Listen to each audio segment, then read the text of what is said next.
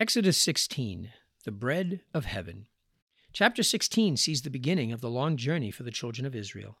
Having crossed the Red Sea, they have not only seen the Lord put an end to their enemies, but God has created a barrier, the Red Sea, to assure the Israelites cannot go back. The journey ahead is not just one of distance, but ultimately, and more importantly, a journey of faith. It is not distance that will keep the children of Israel in the desert for 40 years, but their lack of faith. For without faith, it is impossible to please him. For whoever would draw near to God must believe that he exists and that he rewards those who seek him.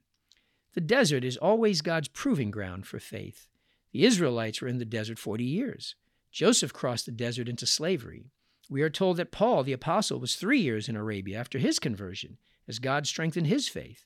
And even our Lord Jesus was led to a deserted place in Matthew 4 1 after he was baptized by the Spirit. God often forces his people to a place and into a position in which they are fully dependent on him in order to teach them to live by faith. A month into their journey, the Israelites are coming to grips with their situation.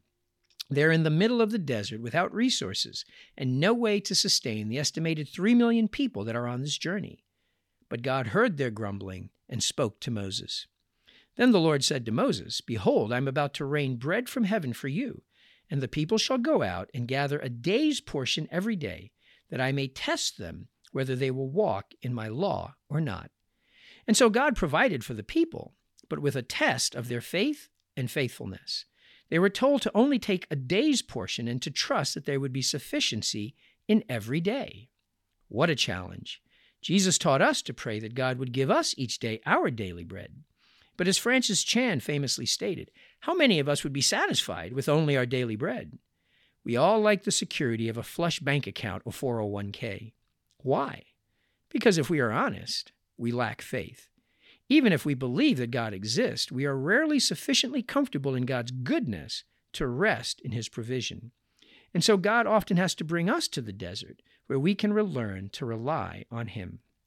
The issue of faith becomes of eternal importance because Jesus tells us that the story of manna is really about him.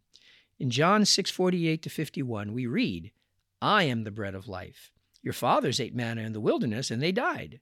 But this is the bread that comes down from heaven so that one may eat of it and not die. I am the living bread that came down from heaven. If anyone eats of this bread, he will live forever. And the bread that I will give for the life of the world is my flesh." And so the real lesson for which God was preparing the Israelites and all of us was the need to receive God's ultimate gift of sustenance in the form of his son Jesus. We are meant to consume Jesus as we would food, to feast upon him, that we would not just live for another day, but live forever.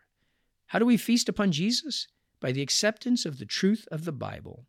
In John 5:24 we read, "Truly, truly I say to you, whoever hears my word and believes him who sent me has eternal life. He does not come into judgment, but is passed from death to life.